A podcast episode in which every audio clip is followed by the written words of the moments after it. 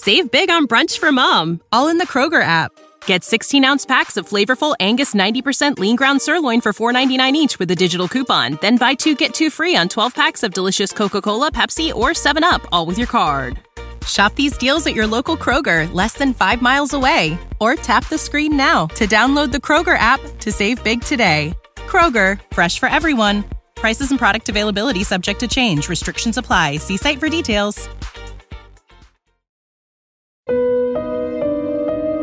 Hi, I'm Kathy with a C. And I'm Kathy with a K. And this is Killer Destinations. Today's destination is Lakeland, Florida. Lakeland is the largest city in Polk County with approximately 112,000 residents and is located about 40 miles east of Tampa. Traditionally, the largest industries in the area are citrus, cattle, and phosphate mining. However, in recent decades, tourism, medicine, and music have grown in importance.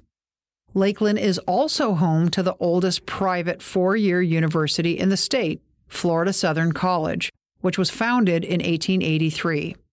In 1938, the college president, Ludd Spivey, invited famed architect Frank Lloyd Wright to design a great education temple in Florida and Wright worked on it for over 20 years. As a result, Lakeland is home to the largest one site collection of Frank Lloyd Wright architecture in the world. The college president was attempting to draw students to the school, knowing that with education comes opportunities. But in 2006, opportunity presented itself to one Lakeland resident with very little effort on his part he won a $30 million lottery. Was he the luckiest guy in the world, or did he now have a target on his back? On November 15, 2006, Abraham Shakespeare was 39 years old and lived at home with his mom. He was assisting truck driver Michael Ford, helping him deliver meat overnight to fast food restaurants and help Ford unload the cargo. On that night, their route would take them almost four hours south to Miami. They stopped at a convenience store to get some gas, and when Ford went into the store to get some food, Abraham asked him to buy two $1 quick pick lottery tickets for him while he stayed with the truck. The next day, Abraham found out that he won a $30 million jackpot. However, six months later, in April of 2007, Michael Ford, the coworker, sued Abraham, claiming he was the one who bought the lottery tickets and Abraham stole the tickets from him. Ford said when he bought the two quick pick tickets, including the jackpot winner, he put the tickets in his wallet and then put his wallet in the glove compartment of the truck the two men were using. Ford was driving and Abraham was a passenger in the vehicle, and in his lawsuit, Ford claimed Abraham stole the lottery tickets from his wallet when he wasn't looking. Superstar lawyer Willie E. Gary was hired by Abraham to represent him in the lawsuit. On May 21, 2007, so about a month after the suit was filed, attorney Gary countered Ford's lawsuit with a $100 million lawsuit against Ford for defamation. In his defamation suit, Abraham accused Ford of trying to extort him for $1 million, and when the extortion attempt failed, Ford sued Abraham and accused him of stealing the ticket. Kath, what I thought was interesting is Abraham's attorney, Willie Gary, mm-hmm. said because they had such divergent tales about what happened with the ticket, that it would take years and years for it to work its way through the courts. However, it did not take years to sort out. A five day trial was held just five months after Ford filed the lawsuit. During trial, Ford's lawyers repeatedly brought up Abraham's criminal past. Abraham admitted in court to seven felony and three misdemeanor convictions. Attorney Gary angrily attacked the tactics of Ford's lawyers, saying they were just piling dirt on Abraham and distracting the jury from the pertinent issues. Kath, as a side note, you can introduce evidence of felony convictions in civil litigations to sort of impugn someone's honesty. And misdemeanors, that's a. The bridge too far? Well, may, may come in, may not. According to an article in the Tampa Tribune by journalist Todd Leskanik, the case turned on the testimony of five co workers all of whom testified that Ford initially told them that he had purchased the tickets for Abraham. Only later did Ford change his story to say Abraham stole the tickets from him. Ford's attorney, Arnold Levine, said that it boiled down to a question of who the jury was going to believe. Ford denied making the statements that he purchased the tickets for Abraham, but the witnesses did not necessarily have a motive to lie. So, Kath, basically, Abraham's attorney Gary pointed out that these five co workers did not know Abraham Shakespeare. So, why would they come in and lie? Why would they come in and commit perjury On his under behalf. oath? Exactly. It took a jury one hour and 19 minutes to decide that Abraham did not steal the two Florida lottery tickets from his coworker's wallet. After the jury verdict, Michael Ford appealed, but Abraham Shakespeare continued to live his life as a newly minted millionaire. On November 25th, 2009, just two years after the jury's verdict, the Polk County Sheriff's Office was asking the public for help in finding Abraham Shakespeare. His cousin, Cedric Edom, reported Abraham missing two weeks earlier and told detectives that Abraham had not been seen since early April of that year, which was seven months prior. Two weeks after Cedric reported his cousin missing, the Polk County Sheriff's Office announced a $5,000 reward with the hope that someone would come forward with information about Abraham's whereabouts. On December 13th, 2009, journalist Michael Kruse with the Tampa Bay Times wrote an article that detailed the history of Abraham Shakespeare before he won the lottery and asked the questions about his disappearance. Was he fed up or was it foul play? In the article, Kruse wrote that on the day Abraham bought the lottery ticket, he was 39 years old, had $5 in his wallet, and was making $8 an hour. He had no car, no driver's license, and no credit cards. Growing up, Abraham spent time in homes for juvenile offenders, and although he was described as having a seventh grade education, he could barely read and write. He also had a long criminal history, which included loitering, driving without a license, and failure to pay child support, as well as more serious arrests for theft and assault. And the last time he got out of prison was 1995. Abraham worked a series of minimum wage jobs, and on the day he bought the winning lottery ticket, he was employed as a day laborer. When he won the 30 million, Abraham opted for the 17 million dollar lump sum payout, and after taxes, he took home a little more than 11 million dollars. A bird in the hand is worth two in the bush. I would always take the cash payout. Agreed. Yeah. The first thing that happened when he went to collect his winnings was the government came in, and in addition to taking the taxes, they also deducted the amount of money he owed for child support, which, after taking home $11 million, I'm not sure the $9,000 really registered. It was penis. Penis. Could you emphasize the T a little bit more on that? Why, you think I'm yelling penis, penis? well, you've been known to do it. Given the right set of circumstances. Uh, okay, first came the generosity to his family and friends. He gave his stepfather $1 million, and his three stepsisters each received $250,000. He gave his mother $12,000 and his sister $10,000. That's quite a discrepancy. I did make note of that. Yeah. He also gave his brother's son's best friend $40,000 and paid off a friend's $185,000 mortgage. Then came the hangers on. He paid off a $60,000 mortgage for a man whose last name he did not know and paid off a $53,000 mortgage for a man from his neighborhood. He also bought a house in the neighborhood where he grew up for $125,000 and he'd only seen the house once before buying it and then he rented it to some tenants he had only met once. He wrote cashier's checks to friends and he paid for funeral expenses for others. After the Polk County Sheriff Office announced Abraham was missing, Sheriff Grady Judd said it was common knowledge that people were tugging on him. So for himself, Abraham bought two cars a Ford F 150 2006 pickup truck and a 2007 BMW 750i. That's a car I can get behind. I'll take the F 150. On January 7th, 2007, almost two months after winning the lottery, Abraham bought himself a new house for $1.1 million. The house was in a gated community and it was huge. More than 6,500 square feet with an ornate brick and stucco exterior. The house itself was surrounded by a fence with its own surveillance cameras and had two two car garages and a pool. Just four months after buying his house, so we're now in May 2007, this was when he was sued by his former coworker, Michael Ford, who said that Abraham had stolen the lottery tickets from right. him. Mm-hmm. Now, as part of this lawsuit before they went to trial, it came out in this article we referenced in the Tampa Bay Times by Michael Kruse that Ford's attorneys had actually done a background investigation at the time into Abraham Shakespeare. The attorney who represented Ford in the lawsuit, a man named Arnold Levine, said that it was his sense that some of Abraham's family members were unhappy with the amount of money he had given them, and Levine assumed a lot of people were actually jealous of his new fortune. And you know what's funny about this? This actually reminds me of a story about Oprah. I like how you say her name as though she's your friend.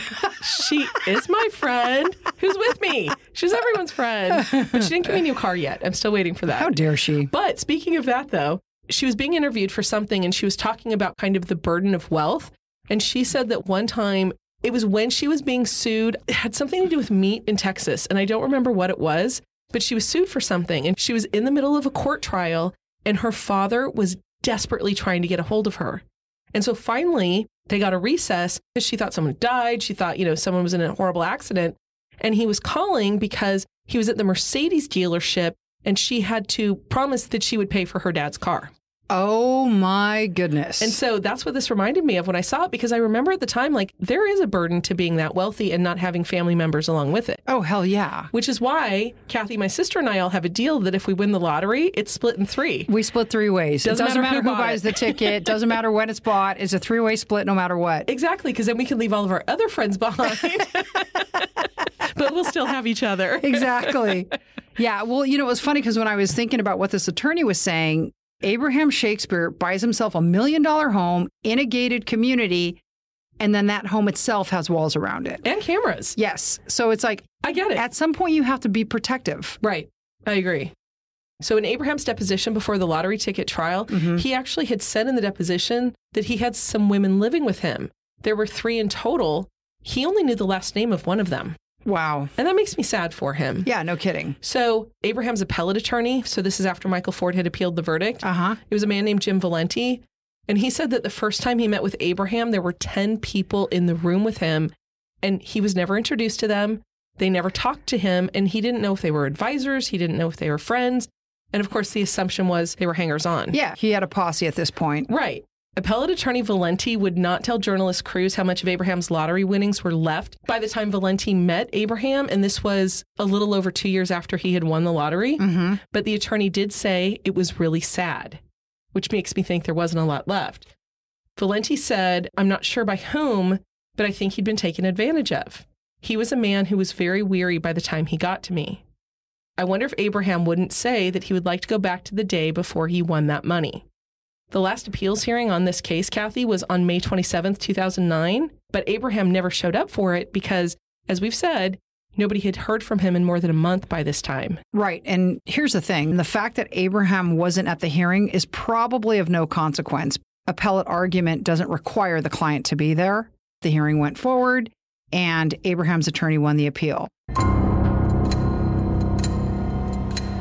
So, as we said earlier, Abraham's cousin, Cedric Edom, filed a missing persons report with the Polk County Sheriff's Office. Once he did so, posters were hung up around town, which described Abraham Shakespeare as a black male, six foot five, 190 pounds, with black hair and brown eyes. The poster listed the $5,000 reward along with a tip line to call. Authorities would not release the number of tips that had come in, only saying that none of the tips had led them to find Abraham. Sheriff Judd said that his disappearance was being treated as suspicious and homicide was a possibility.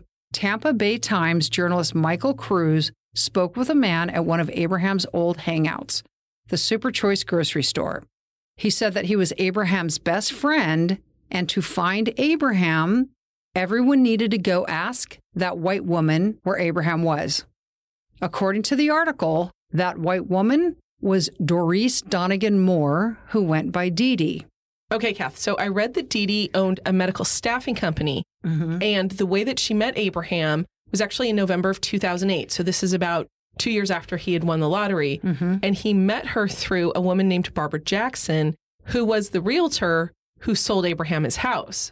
Dee Dee told the realtor Barbara that she was also a writer and wanted to do a story, possibly even a book, on Barbara and Abraham. So Barbara set up a meeting.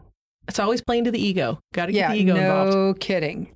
Barbara told journalist Michael Kruse that when she met Dee Dee, Dee Dee was actually in a wheelchair after having been in a car accident. But when they met up at Abraham's house fewer than two weeks later, Dee Dee pulled up in a Hummer, hopping out wearing heels and walking without a problem to the front door. When Barbara asked her about the injury from the car accident, Dee Dee told her that she had healed herself through scuba therapy. According to the article, after Dee Dee met Abraham, she did several curious things. Fewer than two months after meeting Abraham on January 9, 2009, she bought Abraham's house, the one he had purchased two years prior for 1.1 million, and she was now paying him 655,000. A month after Dee Dee bought the house, she created and then became the sole member of Abraham Shakespeare LLC, taking over his affairs and buying the debts people owed him. Meaning there were eight people to whom Abraham had loaned money, which totaled almost $600,000. So Dee Dee now owned those loans. So they now owed the money to Dee Dee, not to Abraham. Well, to the LLC, of which she is the sole member. And I'm willing to bet when he loaned that money, though, he probably did it never intending to get the money back. I agree with you 100%. He was probably like, here you go. Uh, yeah, this Let's is a it a loan, loan. But, right. But he's not going to take the time to do debt collection. Well, and he'd been so generous with so many other people. Correct.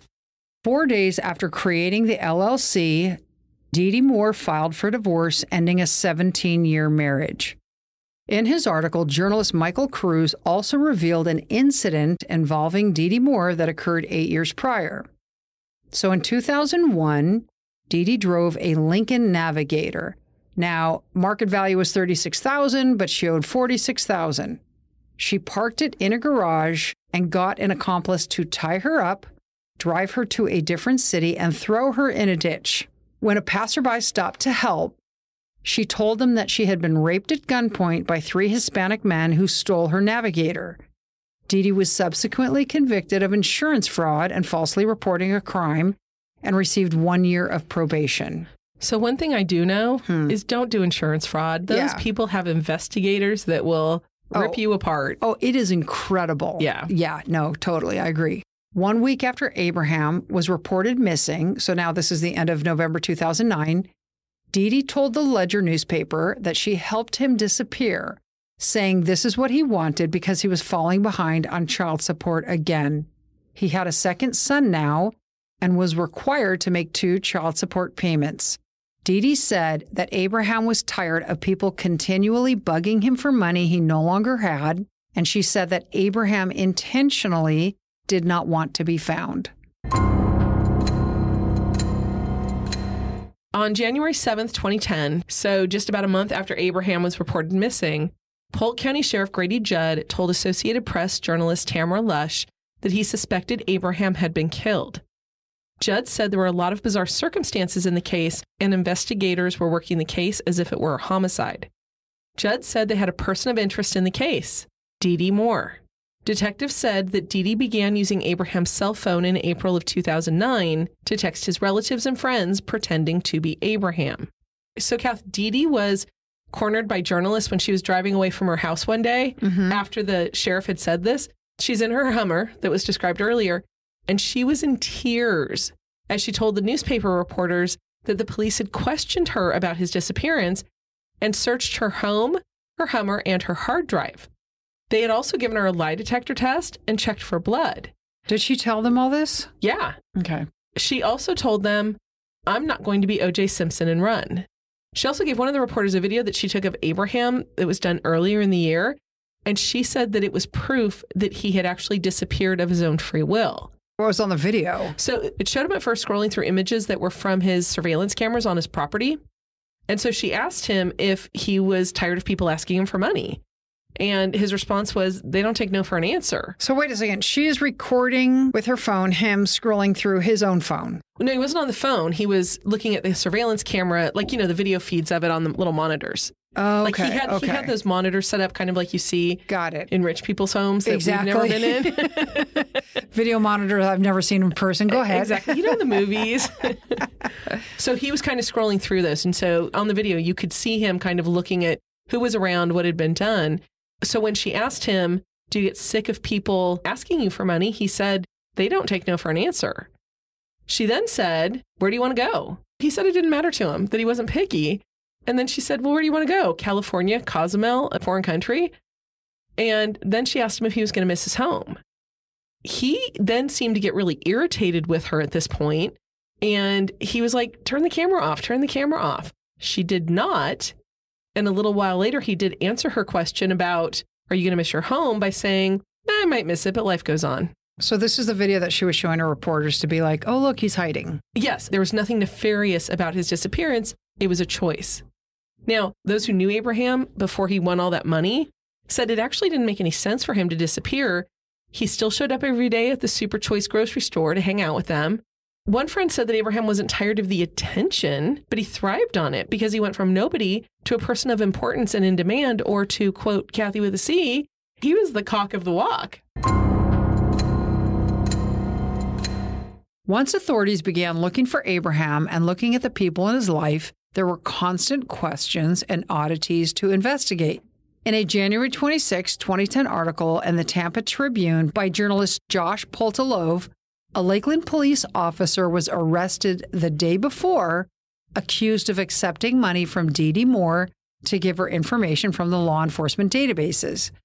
Polk County authorities said the officer, 42 years old and a 20 year member of the Lakeland Police Department, gave more information about vehicle owners after she gave him tag numbers. Young was charged with unlawful compensation and misuse of confidential information. So, Kath, I read that for this information, Dee gave him $200 in cash and paid for a round trip plane ticket from Texas to Florida for Young's daughter. Over the next several days, journalist Josh Poltilove covered breaking news in the ongoing search for Abraham. Investigators from Hillsborough and Polk counties were searching property owned by Dee Dee's boyfriend, Shar Kresnicki, in Plant City, Florida, which was about 20 minutes west of Lakeland. Crime scene investigators were walking the property with metal detectors and shovels with an evidence van parked out front.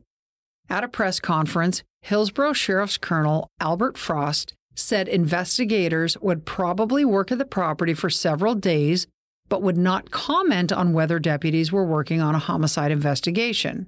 He said the release of details could jeopardize the case, and they still had a lot of unanswered questions. Although the property was owned by Dee Dee's boyfriend, it was actually being rented out by an attorney named D. Howard Stitzel. So he lived and worked there, Kath. And this was 2009. So he was more than 10 years ahead of COVID for working That's, remotely. ex- that's exactly right. During the search, Stitzel's lawyer spoke to the press and he basically said, Hey, look, Stitzel handled a child support matter for Abraham in late 2008, which was when he last saw Abraham. What Stitzel's lawyer did not mention was that Stitzel represented Dee Dee Moore and helped transfer assets from Abraham to her medical staffing business. However, authorities did point out that there was no credible evidence to suggest that this attorney Stitzel was involved in Abraham's disappearance. Kath, just a side note that these transfers that Stitzel worked on had happened after Abraham disappeared. Exactly. Kath, why are so many dogs now suffering from health issues? Actress Katherine Heigl, who's helped save over 16,000 dogs through her foundation, said she's seeing more issues with joints, odors, and health than ever before. And after doing a ton of research, she feels there's one place we can look to improve any dog's health their food. What she discovered is actually the way many dog foods are made can create toxins that could be wrecking our dog's health. And this is true even for many of the premium brands. Fortunately, she found that just by adding a few special superfoods to her dog's food, she saw a huge transformation in their health. She's made a 20 minute video explaining step by step how anyone can do the same thing to see incredible changes in their dog's health. And Kath, as you know, we have a schnauzer named Ollie. And even though my husband insists he is not, he is overly flatulent. After I started giving him this food, I swear there was a reduction in his smell. I love that. And I'll come over to your house now. Exactly. Well, and you know, we have a Vizsla we call Orange, and she's a senior dog. And over the last couple weeks, she has actually had more energy to be running around the backyard with the younger dog, the Doberman we call Brown. or crazy. A little bit. So if you want to keep your dog healthy and happy, go to badlandsfood.com slash killer D and watch Katherine's video right now. Again, that's B-A-D-L-A-N-D-S F-O-O-D dot com slash killer D. Save big on brunch for mom, all in the Kroger app. Get 16 ounce packs of flavorful Angus 90% lean ground sirloin for $4.99 each with a digital coupon. Then buy two get two free on 12 packs of delicious Coca Cola, Pepsi, or 7UP, all with your card. Shop these deals at your local Kroger, less than five miles away. Or tap the screen now to download the Kroger app to save big today. Kroger, fresh for everyone. Prices and product availability subject to change. Restrictions apply. See site for details. On January 28, 2010, so about two months after Cedric reported his cousin missing, authorities announced they found a body buried about five feet deep underneath a 30 foot by 30 foot slab located 100 yards behind property owned by Kresniki, Dee Dee's boyfriend. The Hillsborough and Polk County Sheriff's offices, the medical examiner's office, and members of the University of South Florida's anthropology department remained at the scene after uncovering the remains. Now, Kath, they used anthropology students and professors because they knew how to essentially dig up remains and allow them to remain intact. Oh, wow. And it was reported that the individuals from the anthropology department used brushes and they only removed four inches of dirt at a time. Early the next morning on Friday, January 29, 2010, the Hillsborough County Sheriff's Office confirmed that by using fingerprints, they were able to identify the remains as those of Abraham Shakespeare. Five days after Abraham's body was found, authorities announced that an autopsy showed that he died from two 38 caliber gunshot wounds to the chest. Tori Butler, the mother of Abraham's one year old son, said that she was shocked and saddened by what happened to Abraham. She had held out hope that one day he would suddenly reappear. Tori said that she had not seen him in almost a year. The last time was around Valentine's Day 2009, but she was suspicious something was wrong when she started receiving text messages from his phone. According to Tori, Abraham was not good at reading or writing and rarely ever texted. One of Abraham's texts to her was so lengthy that she shared it with a friend, believing that it was not actually from him. Tori said she would one day tell her son that Abraham was a good man and had a good heart. He just met the wrong people. Three days after the beginning of the search of Krasniki's property, Dee Dee Moore was arrested as an accessory after the fact for trying to conceal his murder. In an affidavit released after her arrest, investigators said that she had recently asked an unnamed witness whether or not he knew anyone who was awaiting sentencing and would be willing to take the rap for killing Abraham. She also told the same unnamed witness to dig up the body and move it to another location.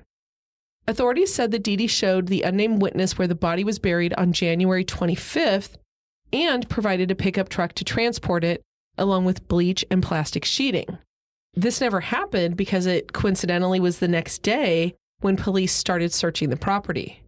For the accessory after the fact charge, a Hillsborough County judge ordered her held on $1 million bail, but she was not allowed to post bail unless she could prove that the assets she was using were legally obtained. which, by the way, is fairly common. Investigators do this when you're accused of financial fraud and things like that. It makes perfect sense. Oh, yeah. And it's a good way to keep people in jail. Absolutely. Yeah. On Saturday, February 6, 2010, a funeral was held for Abraham Shakespeare at New Bethel AME Church. Family and friends attended the ceremony, which included a gospel rendition of Amazing Grace and featured a part dance, part mime performance representing the transition to the afterlife. Polk County Sheriff Major Joe Hellman Jr. was one of the speakers. He said, The Bible says the love of money is the root of all evil. This is the hour we live in. None of Abraham's family members spoke, but a poem written by Abraham's brother was read by one of the mourners. Two days after the funeral, deputies from Hillsborough and Polk counties were hard at work looking for answers. They spent the day searching Dee Dee Moore's home for financial records of how she handled Abraham's lottery winnings. Polk County Sheriff Judd said that Dee Dee took nearly $2 million of Abraham's cash and assets and put them in her own accounts. The two sheriff's departments were working together to unravel Moore's financial dealings, including property purchases and sales, cash transfers, and incorporations. And not only were they looking for how the money was spent, but they were also looking for who helped spend it. According to the search warrant application, investigators were seeking business and financial records, tax forms, and electronic documents dealing with Abraham, Dee Dee Moore, Kresnicki, the boyfriend, and the lawyer who was living at the property, Howard Stitzel. They were also looking for stocks, car titles, auto sales, as well as letters, telephone records, and printouts of text messages. Nine days after police searched her home, Dee Dee Moore was charged with first degree murder. She had been previously charged as an accessory after the fact, but now, with all this electronic data, they charge her with first degree murder. Bail was denied, and Dee Dee was held at the Hillsborough County Jail. So, Kev, I was watching an episode of Crime Watch Daily on YouTube. It was a January of 2019 episode, and it showed a clip of detectives bringing Dee Dee in to be booked for first degree murder. Mm-hmm. So, her hands were cuffed behind her back, and one of the detectives was holding her arm as he was leading her through the station. So, they paused for a minute, and Dee Dee turned and looked at him, and she said to him, I hope you're still going to look for all the people who did it. Without missing a beat, the detective responded, Well, I've got one of them in my hands right now. At one point, when I was doing the research, I read, you know, she was speaking with an investigator, a law enforcement officer, and she knows that he's got a beat on her. She's on his radar. So she says to him, I'm very attracted to you. I hope when this is all done, we can have sex. oh my God. She wasn't so subtle in her manipulation. No, she was not. But tell me, how did he respond? You know, I didn't get that part. Oh, that would have been the best part. I know, I know. Maybe he was like, okay. Approximately two weeks later, March 9, 2010, it was announced that Dee Dee Moore was granted a public defender after court papers were filed stating that she only had $100 in the bank. At the beginning, she had a private attorney when When she was she was accessory to murder. Exactly. But now with first degree, she was like, uh, yeah, can't handle this. But the interesting thing was that the attorney who wound up representing her during her trial was a guy named Byron Hileman.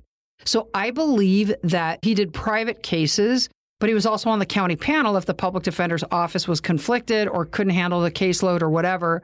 So he was her appointed counsel, which was lucky for her because he was an extremely experienced attorney. And here's the crazy thing he was almost 70 when he tried her case, but everybody basically said he was at the top of his game. He had done like over a hundred capital cases. Wow. Yeah. He was no slacker, and she was fortunate to have him appointed as her attorney. With Circuit Judge Emmett Lamar Battles presiding, jury selection began on Monday, November 26, 2012, three years after Abraham was first reported missing, and six years after Abraham won $30 million in the Florida lottery. After two days, eight men and four women were selected. During opening statements, Assistant State Attorney Jay Pruner told the jury that Dee Dee Moore took calculated, deliberate steps to steal the last of Abraham's millions and then hid his body and the truth from investigators. He described Dee Dee Moore as a woman who preyed on Abraham's kindness and took advantage of his illiteracy and ignorance in financial matters to take his remaining money for herself.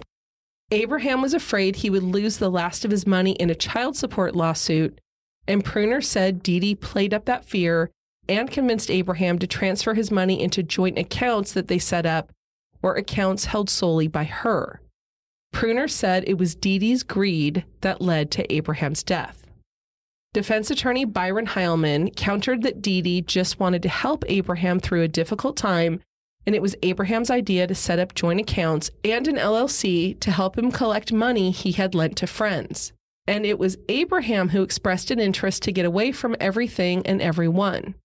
Hileman further stated that there was no physical evidence at the crime scene that pointed to Dee Dee and suggested that there was someone else responsible for Abraham's death. On the third day of trial, Judge Battles stopped proceedings to admonish Dee Dee Moore to restrain herself. The judge described Dee Dee's animated responses to witness testimony and evidence, including an hour long video of her interview with Polk County Sheriff's Detectives Christopher Lynn, as an attempt to, quote, speak from that table rather than from the witness stand, end quote. So, Kath, there were probably seven or eight times during this trial where the judge stopped the proceedings, and a couple times he emptied out the courtroom or he waited till the courtroom was on break or whatever. But he would admonish her to stop with her facial expressions, her hand gestures, her nodding, her shaking her head. She cried at certain points oh, too, oh, yeah. didn't she? Yeah. At one point, she's bawling, and he's like, You have to collect yourself. And here's the point the jury watches everything. Of course. And he doesn't want people, quote unquote, testifying from the gallery or testifying from counsel table, which is what she was doing. And I'm guessing she was doing it intentionally. Oh, I'm sure. Or she couldn't control her impulse to do so. Right. You know, so, but he was getting very frustrated with her. But this is a very common thing for judges to get upset about. The prosecution had played several videos that had elicited these reactions from Dee Dee Moore, Mm-hmm. but I think the biggest one was when Detective Dave Clark's video was shown. So, what had happened is after Abraham's cousin Cedric had reported him missing, Detective Clark had asked Dee Dee Moore to come down to the station to be interviewed. This was an interview that was being videotaped. Mm-hmm. So, Detective Clark said to Dee Dee, Hey, I'm hearing some rumors here that you paid Abraham's cousin to give Abraham's mom a birthday card saying it was from Abraham, even though people hadn't seen him for months. So when Detective Clark told Dee Dee this, she flipped out and she demanded that she be allowed to call Cedric right then so that he could set the story straight. Now, Cedric had no idea. Correct. So they called, of course, from the interview room. It's on speakerphone. I am sure Detective Clark was like, Oh, honey, I would be happy to have you do Here, this. use my phone. exactly. but Cedric didn't know that he was being called from the police station. Correct. So when Cedric answered the phone, Dee Dee said to him, Hey, you need to tell detectives that Abraham was the one who gave you this card. And on top of that, she said, I'll do what you asked me to do if you make all of this go away. So she says this in the recorded interview while the detective is sitting in front of her. Correct. Okay. He's still not budging. And so she then said to him, Hey, if you admit the truth, I will give you bail money if you're charged with filing a false police report for reporting Abraham is missing. Despite this, and not knowing the police were on the phone, Cedric said, I have not seen my cousin since April of 2009, which was eight months before this phone conversation took place. Now, on the recording, you then hear Detective Clark say to Dee Dee that she was treating the signing of a birthday card like an effing drug deal. and he's like, you know, the whole like cloak and dagger, and you got to do this and you got to do that, and here's money, and go tell her mom this. And I know you haven't seen him, but go do that. Right. But what Detective Clark said was, what matters now is where is Abraham? This ends the minute I see Abraham Shakespeare. And just as an aside, Kathy, we later found out that when Dee Dee said to Cedric, I'll do what you asked me to do if you make all this go away, what she was referring to is that Abraham had bought Cedric a home and there was a $200,000 mortgage on it that Dee Dee was now in possession of. Mm. Even before this interview, she had kind of held that out as a carrot, saying, If you do these things for me, I'll make this mortgage go away and you don't have to pay me back. The most pivotal witness for the prosecution was a police informant named Greg Smith. He worked with the Polk County detectives to get evidence against Dee Dee Moore, and he testified at the beginning of the second week of trial. Greg Smith began his testimony by saying he was working for the missing persons detectives who considered Dee Dee Moore a suspect and helped them by recording several conversations he had with Dee Dee. So, Kath, this is how he became an informant. At some point, Dee Dee turned to Greg Smith for help. Greg Smith was one of Abraham's close friends. So, what she does is she says, Hey, Abraham doesn't want to be found. Everyone's looking for him, but he really just doesn't want to be found. I'll give you $300 if you make a phone call to his mother pretending to be him. So Greg's like, okay, give me the 300 bucks. 300 bucks is 300 bucks. Exactly.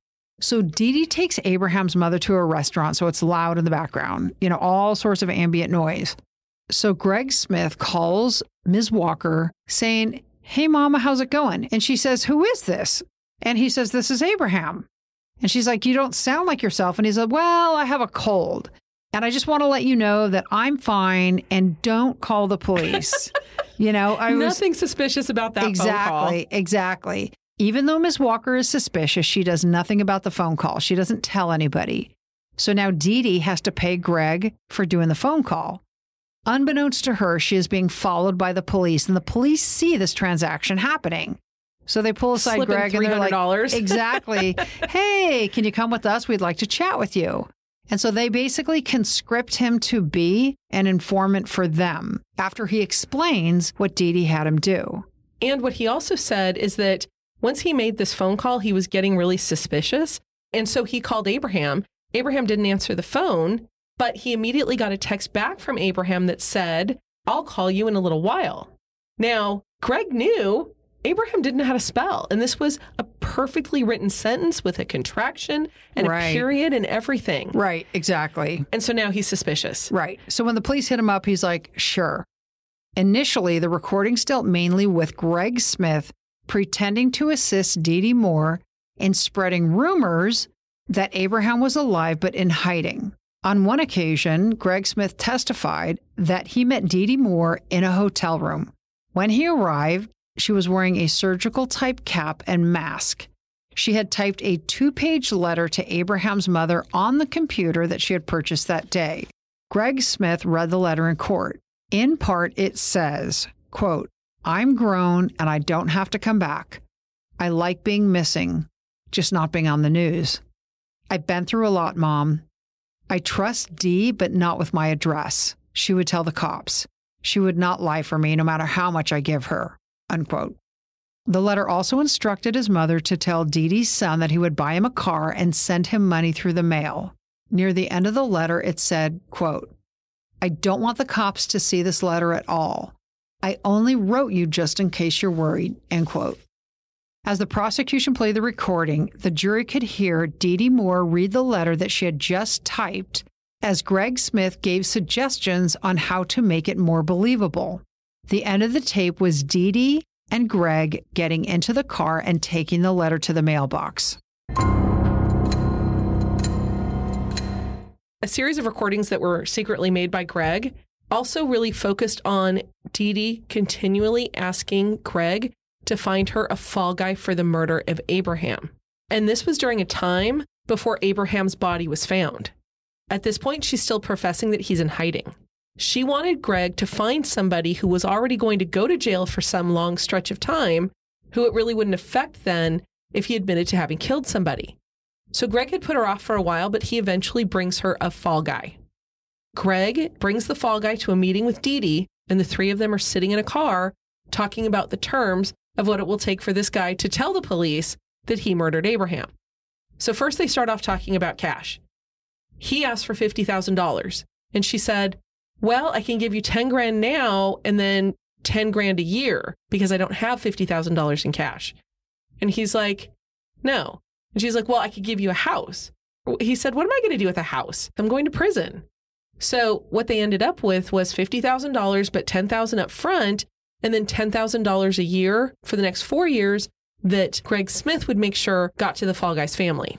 The Fall Guy had told Dee Dee that he was willing to do this because he was already going to jail for 25 years on a drug charge.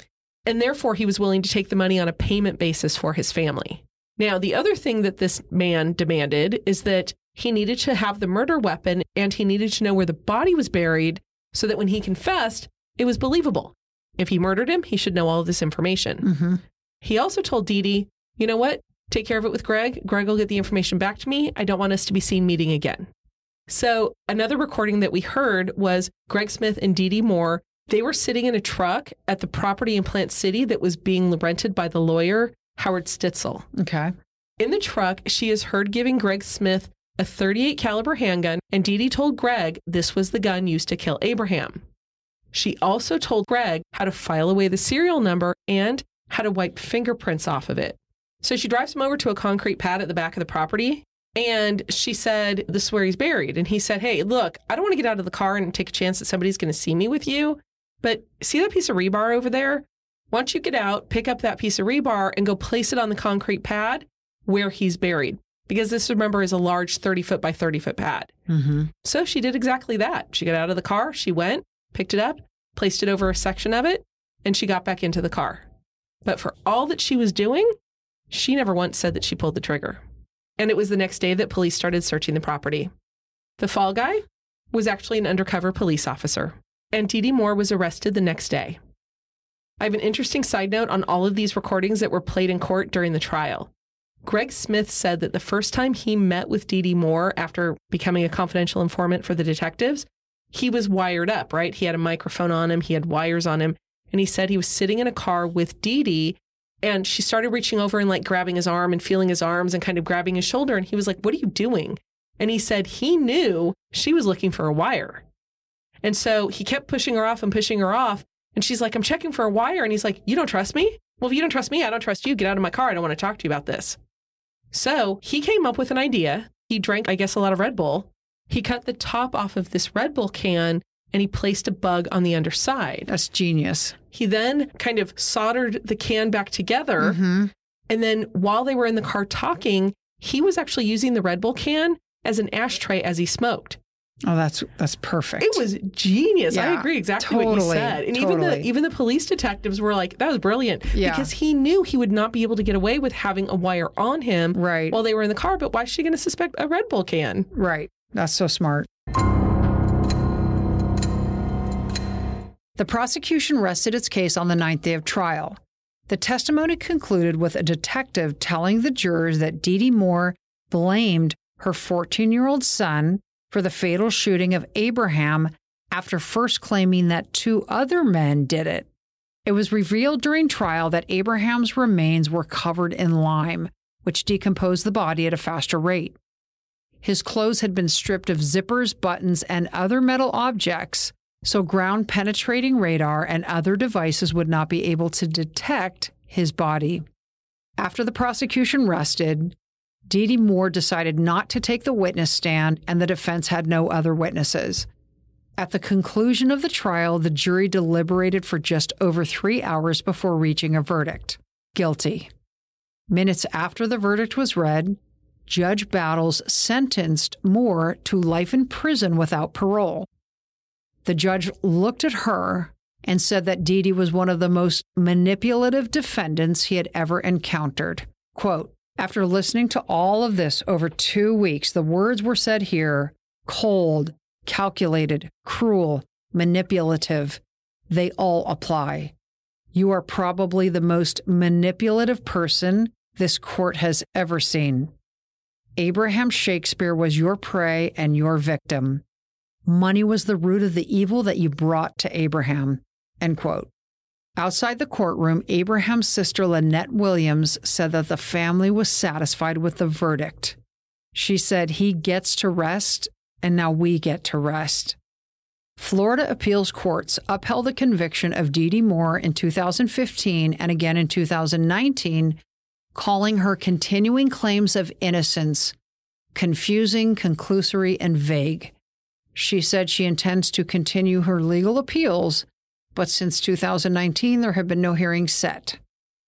In 2021, the state of Florida considered legislation that would keep secret for 90 days the names of lottery winners of $250,000 or more unless the winner wants to be publicly identified. Ironically, in March of 2022, when this legislation came up for a vote, Dee Dee Moore decided to express her support for this legislation and got headlines for doing so. She said, publicly identifying recipients and details about big lottery payouts puts their lives at risk. It puts a target on them. During the Florida House hearings, State Representative Tracie Davis from Jacksonville cited news coverage of lottery winners from Florida and Georgia who were killed after claiming these large prizes. State Representative Davis, who was the bill's sponsor, said, At some point in our lives, we all dream of winning the lottery. Unfortunately, for some people, that dream of winning the lottery sometimes becomes a nightmare. Thanks for listening. We appreciate you telling your friends, family, coworkers about the podcast and giving us your support. And if our appreciation is premature, please get out there and tell your friends, family, and coworkers. we still love doing this, so you're still stuck with us. Exactly, exactly. and you can find us at Killer Destinations Podcasts on Facebook and Instagram.